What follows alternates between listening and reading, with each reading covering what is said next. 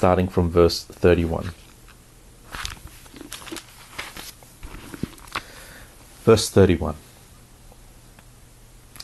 And taking the twelve, he said to them, See, we are going up to Jerusalem, and everything that is written about the Son of Man by the prophets will be accomplished. For he will be delivered over to the Gentiles, and will be mocked, and shamefully treated and spit upon. And after flogging him, they will kill him, and on the third day he will rise. But they understood none of these things. This saying was hidden from them, and they did not grasp what was said. As he drew near to Jericho, a blind man was sitting by the roadside begging, and hearing a crowd going by, he inquired what this meant. They told him, Jesus of Nazareth is passing by. And he cried out, Jesus, Son of David, have mercy on me. And those who were in front, in front rebuked him, telling him to be silent. But he cried out all the more, Son of David, have mercy on me. And Jesus stopped and commanded him to be brought to him. When he came to near, he asked him, What do you want me to do for you? He said, Lord, let me recover my sight. And Jesus said to him, Recover your sight. Your faith has made you well. And immediately he recovered his sight and followed him, glorifying God. And all the people, when they saw it, gave praise to God. This is God's word to us. Good morning uh, to all of you. Uh, my name is Ben Ho, and I'm the senior pastor of this church uh, that you're looking, watching in today, uh, SLE, St. Lucia Evangelical Church. Uh, thank you for joining us uh, for our special service, Uh, our Church at Home uh, Christmas uh, service. in the lead up to Christmas, it's certainly worth our while, I think, getting to know more about the Christ of Christmas. Uh, so I'm, I'm, thankful that uh, you're joining us today. If this is your first time joining an SLE church gathering, especially warm welcome to you. I hope that you'll get to know a bit more about our church through some of the church folk that you're gathered with this morning. In a moment, I'll be explaining God's word uh, that was just read out to us a few moments ago. It would be great to have your Bibles open in front of you to follow along in Luke 18. You'll also be able to download an outline of this message from the QR code that will be coming up on the screen uh, right now. So if you want to scan that and uh, have the outline in front of you, if that helps you, uh, please do that. Now, before we dive into our Bible passage today, uh, let me pray for us. Great God and Heavenly Father, we thank you for gathering us together today and for this opportunity to explore more about the Christ of Christmas. Please help us to see and understand the things that we may not have seen and understood before. And in doing so, may we find glorious hope and salvation today. For this we pray in Jesus' name. Amen. Now, I wonder, have you ever done one of those uh, icebreaker activities? Maybe you arrived uh, 10 minutes early today and your host uh, decided to do an icebreaker activity. Uh, and maybe it's one of those questions like, um, if you had to lose one of your five senses, uh, which would you choose, right? If you had to lose one of your five senses, which would you choose? Well, for me, I think of the five senses, I would choose sight as the one I would most hate to lose. I really love having sight. Uh, I turned 40 a few years ago, uh, and literally overnight, uh, my eyesight started failing me. Things just started getting blurrier and blurrier. I, have pretty much given up uh, reading menus in dimly lit restaurants. I've got reading glasses all over the house. It's such an annoyance. And I know it's only going to get worse uh, as the years go by. But let's be honest, uh, I have it pretty easy being long-sighted and having some blurry vision when I have to read. Uh, but I often wonder what it's like for those who uh, have had serious visual impairments or total blindness since birth, or people who develop a visual impairment and lose their eyesight at some later point in life. I kind of think of the tragedy of not being able to see the beauty in the world that's all around us, in not being able to take in the copious amounts of information that comes through sight. And as they say, isn't it? A picture paints a thousand words. If we couldn't see, so much we'd lose. It's such a terrible and tragic thing. But it's not just lacking physical sight, I think, that's terrible. There's also uh, other kind of lack of sight that's problematic, isn't it? For instance, being uh, uh, lacking insight. Lacking insight isn't a great thing either, is it? Sometimes, you know, we look at something and we just don't get it. Everyone else sees and they get it, uh, but we see and we just don't get it. Take, for instance, this painting, right? It's a painting of Jesus. It's called Salvator Mundi, uh, which means Savior of the World. It was painted by Leonardo da Vinci. Uh, it is the most expensive painting ever sold in history, being sold in 2017 for a whopping US $450.3 million. 450.3 million US dollars for this painting. Uh, I just don't see it, right? How could a painting be worth that much? And to be honest, this painting just doesn't look very good, does it? Well, I don't like it, and I wouldn't put it up in my house, no matter how much it's worth. But you know, lacking insight into art, well, it's not really a big deal. But in other areas of, of, of life, uh, uh, to lack insight, to be able to not be able to assess risk, for instance, or in our dealing with people, or in knowing ourselves, lacking insight in these areas can result in a total disaster. Now, one more side issue uh, that I can think of has to do with hope. Right? Hope is a side issue as well, isn't it? Because hope is fundamentally about seeing. Hope is seeing into the future something that is positive and desirable, something uh, future that is better than the present. To lose sight of a better tomorrow, a positive change in circumstances, uh, growth uh, in self and in relationships, to lose optimism that problems can be eventually overcome. It is a tragic thing. As Dostoevsky puts it, to cease to hope is to cease to live having no sight, no, uh, can't see into the future is a tragic thing. Now, finally, I want to raise another, and I guess our most prominent sight problem that I want to talk about today, and that is the issue of seeing Jesus properly or not seeing Jesus properly. This too is an insight issue, isn't it? But it's also a hope issue, as I'll hopefully show you through today's passage. Now, at this time of the year, uh, Jesus is everywhere to be seen and heard, isn't he? At any time of the year, uh, Jesus is, is, is kind of everywhere, really, which we, as we drive past churches with crosses on it, uh, and we know that they are part of a Christian or Catholic church that has Jesus as part, part of their tradition. Um, we go to Christian and Catholic schools. Our prime minister famously is a Jesus follower, as the media loves to point out. One guy I know actually has uh, Jesus Christ tattooed on the inside of his arm in a really beautiful vintage font. Uh, the strange thing is, he's not actually a believer. Uh, he's not actually a Christian. He just has this really good feels about Jesus growing up, and for some reason, he felt like he wanted to tattoo Jesus Christ on his arm, and he can't really explain it.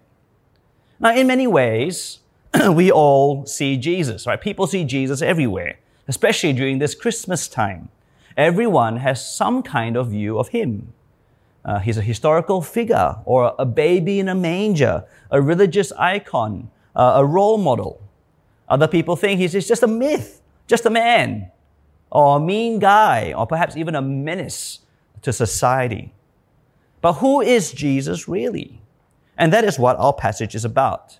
It's a passage that is driven by the theme of sight, right? Driven by the theme of sight that the tragedy of physical blindness is part of this story, but it is there to highlight the greater tragedy of spiritual blindness, of not having the proper insight into who Jesus really is.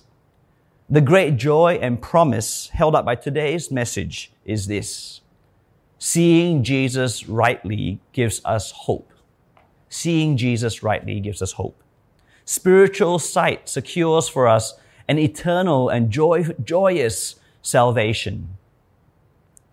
Now, the Gospel of Luke is like a biography of Jesus, right? We're going to dive into this passage. The, the Gospel of Luke, this book, uh, is a biography of Jesus.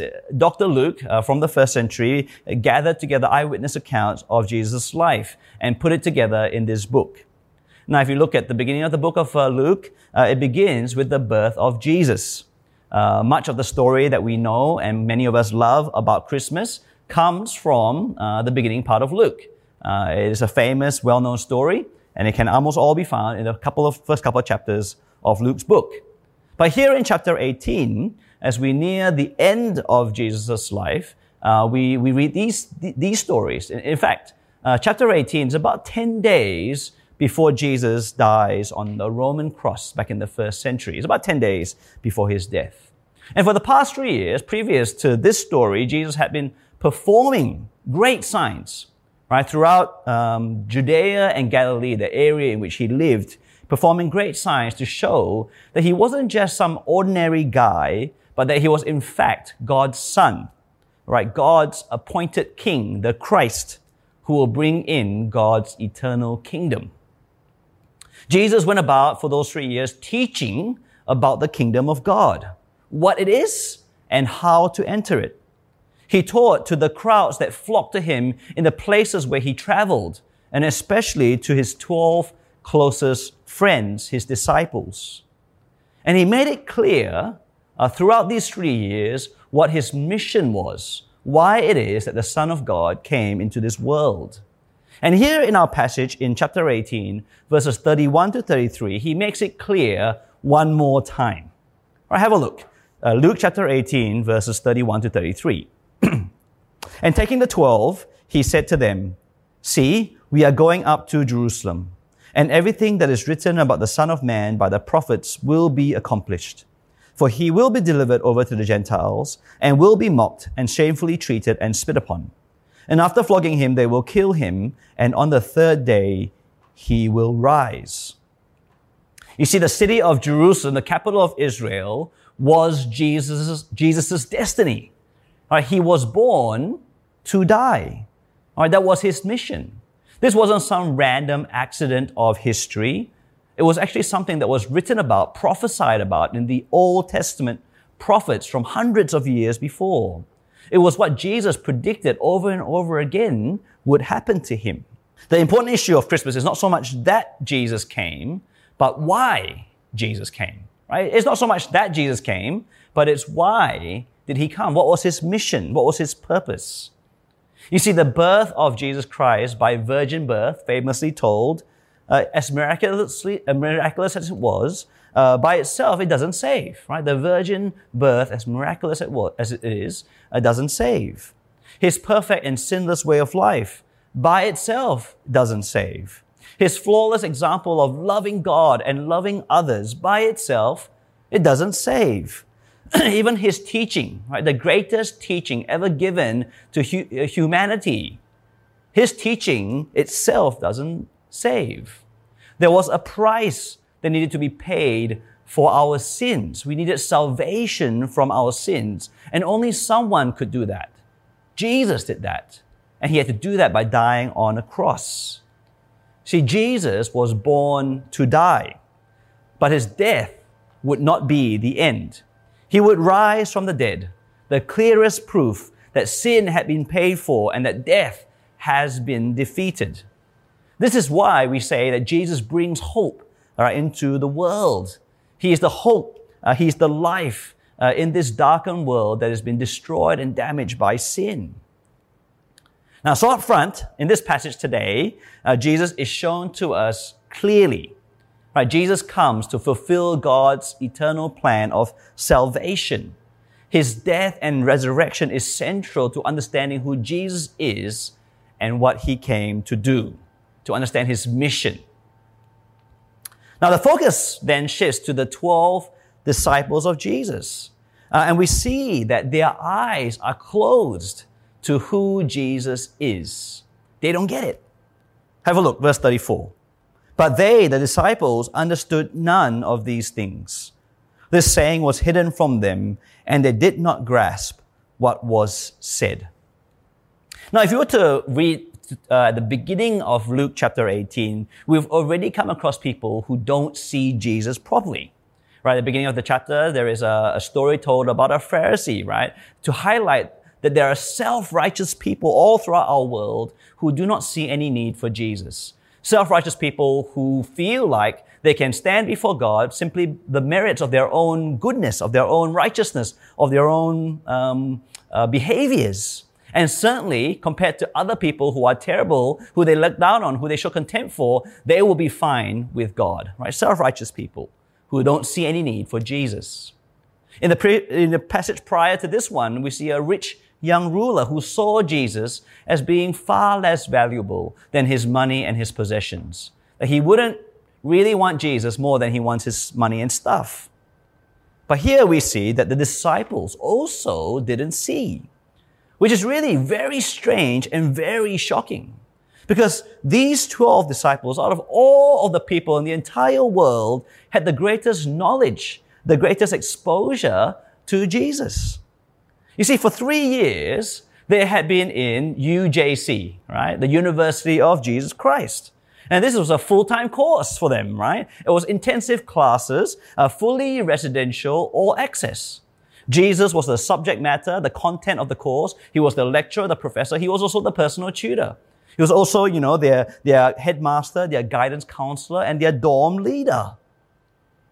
Yet, they understood none. Nothing. Nada. Nil. Right? How could it be that these three years, full time disciples of Jesus didn't see and understand? Well, you see, these, these Jewish disciples, I think they had expectations and hopes about the King, about the Christ that God promised in the Old Testament. They had read the Old Testament and they come to expect that God's King will come in a certain way, in an all conquering, with all conquering power to vanquish all of God's enemies and all the enemies of God's people. Right? All the forces, all the nations, and all the peoples that had persecuted and had oppressed them all through their history. You see, for many Jews, they saw God's plan of salvation as a deliverance from worldly troubles, as victory against all their earthly enemies. And so for the disciples, it just didn't make sense. All of this talk about Jesus being mocked and being shamed and being beaten and then finally being killed, and not just killed in any way, but as we read in other places, killed on a cross, the most shameful and most painful uh, form of, of death, right, that was invented, I think, in all of humanity. what kind of all conquering and victorious king, God's king at that, gets killed on a cross. Now, getting killed, that's not just the end, but that's the greatest defeat, getting killed by your enemies. How can a king be killed by his enemies? Rising from the dead? you know, for them back then, and even for us today, people don't rise from the dead. It's just not on the cards. It was just too unexpected. It was just too strange a concept for them. Surely this can't be God's grand plan. And so even though Jesus kept telling them so clearly over and over again, this is the sixth time, by the way, that he's told them about his death, they understood nothing. They don't grasp. They refuse to see.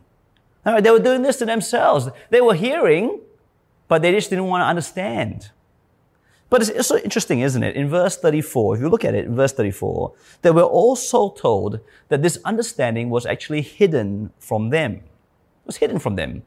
Now the question is hidden by whom? Well, clearly it has to be hidden by God. Now it could be that God had not yet given them the ability to see and understand these grand truths. It could be, as we, have, as we read elsewhere in the Bible, that God blinds the eyes of those who don't want to see. Right? They've made the choice not to believe what Jesus says, so God blinds them from the truth that they don't want to see. Now, we have 12 disciples, best positioned to see and understand, but they were blind to Jesus and God's plan. What hope then is there for anyone else? What hope there is there for anyone else? Well, let's read on. Verse 35. As he drew near to Jericho, a blind man was sitting by the roadside begging and hearing a crowd going by, he inquired what this meant. They told him, Jesus of Nazareth is passing by. And he cried out, Jesus, son of David, have mercy on me. Now, so we have here now a physically blind man, but he sees Jesus in a way that the disciples and the crowds don't. For the crowds, they see Jesus as uh, Jesus of Nazareth. You know, it's, it's a bland, generic description. It's just like someone saying of me that I am Ben of Brisbane, right? Well, whoop-de-doo. So what, right? It doesn't say much to say that I'm Ben of Brisbane. Jesus Nazareth is just bland and generic. But you see, the blind man who, who hasn't had front row seats to the Jesus show, not that he'd be able to see anything, uh, who hasn't been in the three year full time residential all access University of Jesus Christ, following Jesus around, the guy who's only probably only heard bits and pieces about Jesus and has pulled together enough information to see Jesus as the one who is the son of David, the son of David. Now, this title is lost on most of us. But for a Jew at that time, it was a title of immense significance. The son of David was the hope of Israel. It was the Old Testament Messiah, the Christ, the prophesied king who will bring about salvation and deliverance and restoration. Now, earlier on in Luke's gospel, Jesus himself quotes from one of the Old Testament prophecies about this Savior, this Christ, this King. Turn back to Luke chapter 4, verse 16 to 21. Now read it out for us. And Jesus came to Nazareth, where he had been brought up. And as was his custom, he went to the synagogue on the Sabbath day, and he stood up to read. And the scroll of the prophet Isaiah was given to him. He unrolled the scroll and found the place where it was written, The Spirit of the Lord is upon me because he has anointed me to proclaim good news to the poor. He has sent me to proclaim liberty to the captives and recovering of sight to the blind, to set at liberty those who are oppressed, to proclaim the year of the Lord's favor. And he rolled up the scroll and he gave it back to the attendant and sat down. And the eyes of all in the synagogue were fixed on him. And he began to say to them, Today, this scripture has been fulfilled in your hearing. Now, somehow, this blind man came to have this kind of understanding, this kind of spiritual insight into Jesus. And so strong was his belief that he kept persisting, trying to fight his way through the crowds ignoring all the rebuking, the scolding of the crowd who had dismissed him, right, as someone who was an annoyance, and someone like him shouldn't be coming up to this religious celebrity, right? But he was fighting his way, this blind man, through the crowd to get to Jesus. But the best insight that this blind man had was to call out to Jesus, the son of David, for mercy. Right? He saw in Jesus someone who could give him mercy, to give him compassion, to give him the help that he needed. For him, he saw Jesus as the hope for his troubles. The hope for his troubles. And Jesus, compassionate that he is, merciful that he is, responds to this blind man's cry. He commands the crowd to let the blind man through to be brought to him. And he asks the blind man, what do you want me to do for you? Jesus gives this man one more chance to express his need, his desire. Lord, recover my sight. And Jesus gives him what he asked for.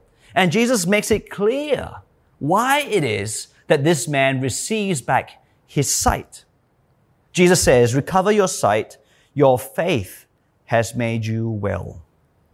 You see, it's because this man saw Jesus rightly with spiritual eyes, enough to have faith in Jesus, to call out to him as the son of David, and to ask him for mercy. And so now this man, he has it all. Not only does he have spiritual sight, he now has physical sight as well. He is made well in the fullest sense of the word. Now, interestingly, the Greek word for being made well or being healed is the exact Greek word for being saved, right? It's the same word in Greek. Now, I think that's why Jesus performed so many healing miracles in his three years where he performed many signs. You see, these healing miracles, they're all precursors, they're all foretastes, previews, and preparations for the full and final healing of salvation that Jesus will bring about the salvation from all of the destructive and damaging effects of sin. Now, what a contrast, isn't it? This blind man is to the 12 disciples and to the rich young ruler and to the self righteous Pharisee from earlier in the chapter. The disciples, they didn't see, so God hid the truth from them. But the blind man, he does see, so God, so Jesus opens his eyes. Now, visual impairment, I think you'd agree with me that it is a great tragedy. Now, physically, that's certainly true, but spiritually, it is really true as well. Right? To not have spiritual sight, to be able to see Jesus. Now, everyone has some kind of view of Jesus. Uh, we may dismiss him simply as a, a myth or just some man, uh, or we can maybe even acknowledge that he's a historical figure, but no more. Perhaps he's one religious figure out of so many of the smorgasbord, the buffets of religions out there in the world. Perhaps we see him as a great example, or perhaps a dangerous influence. Maybe he's a source of great good, but maybe some see him as a cause of horrific harm. He is someone to be ignored, rejected, or opposed, or someone to be respected and revered and worshipped. Who is Jesus really? What does the Word of God, the original source, show? Well, hopefully, we've seen today, we've seen from God's Word that He is God's plan for salvation, that He is God's Son, God's King. He was born to die to deal with our problem of sin. He was raised to life to give victory over sin and all that sin has destroyed. From God's word today, we have seen that He is the reason why we can look forward to the future with hope. Now, for me and for many of us who are watching in today, this is the way that we see Jesus, right? From God's word. And it is our hope uh, and, and our prayer that those of you who are family and friends will be able to see Jesus in this way also. Now, I don't see why the painting, uh, Salvator Mundi, is worth 400.3 million US dollars, but I can see why Jesus, the Savior of the world, is worth far more than that. He is worth far more than that. What about for you? What about for you? How do you see Jesus? How valuable, how precious is He? Now, I'm really glad that Christmas is such a big deal in Australia. Right? It still is a big deal, isn't it? Yes, you know, there's less and less Christ in Christmas in our secular society. Uh, most places now don't really show a nativity scene uh, as part of Christmas anymore. But you know what? Christ is still in Christmas, in the word itself, isn't it? You kind of run away. Christ is there in Christmas. And I think it's God's gift to all of us that Christ still remains uh, prominent in Christmas and prominent in society. That you, you cannot drive for more than five minutes without seeing a cross somewhere on top of a church or a chapel. You can't not go to Christian and Catholic schools. You can't not have Christians, Jesus believers, right, surrounding you.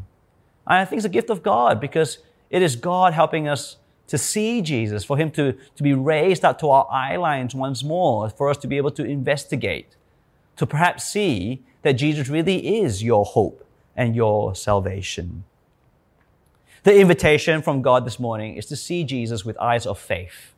And the great thing we see here is that Jesus is in the business of opening up our eyes to see Him.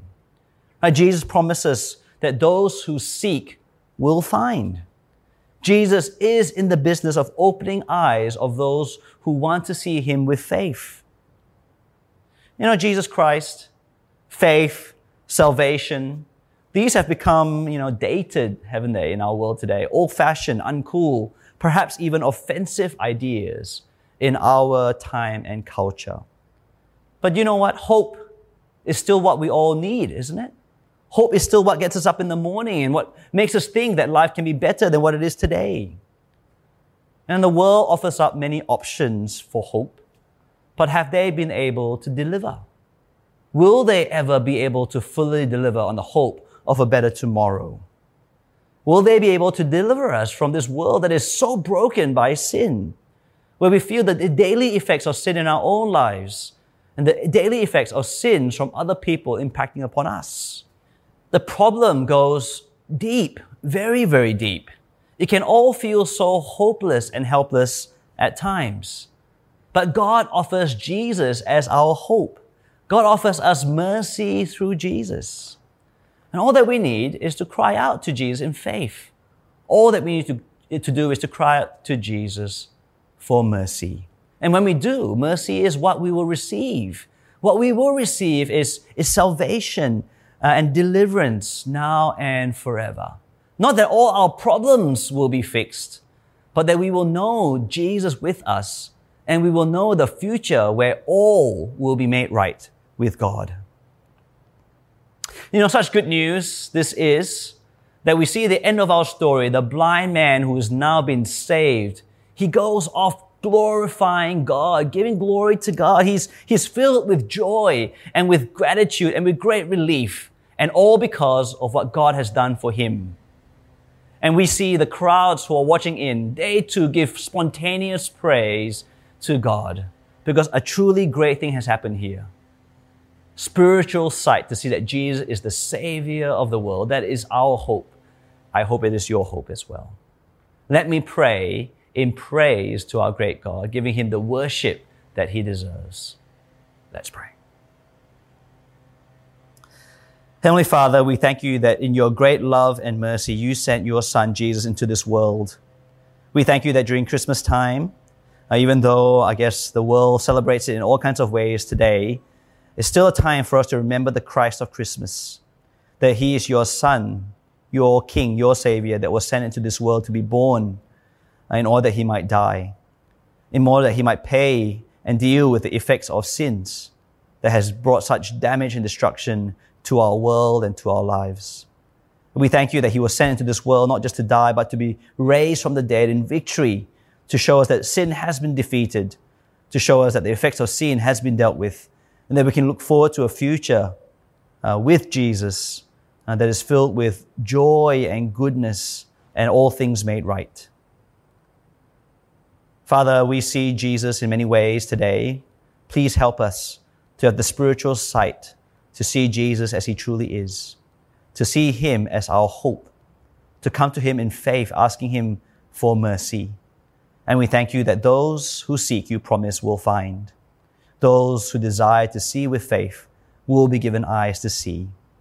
And so we pray, Father, you help us to see Jesus, to give us hope. In his name we pray. Amen.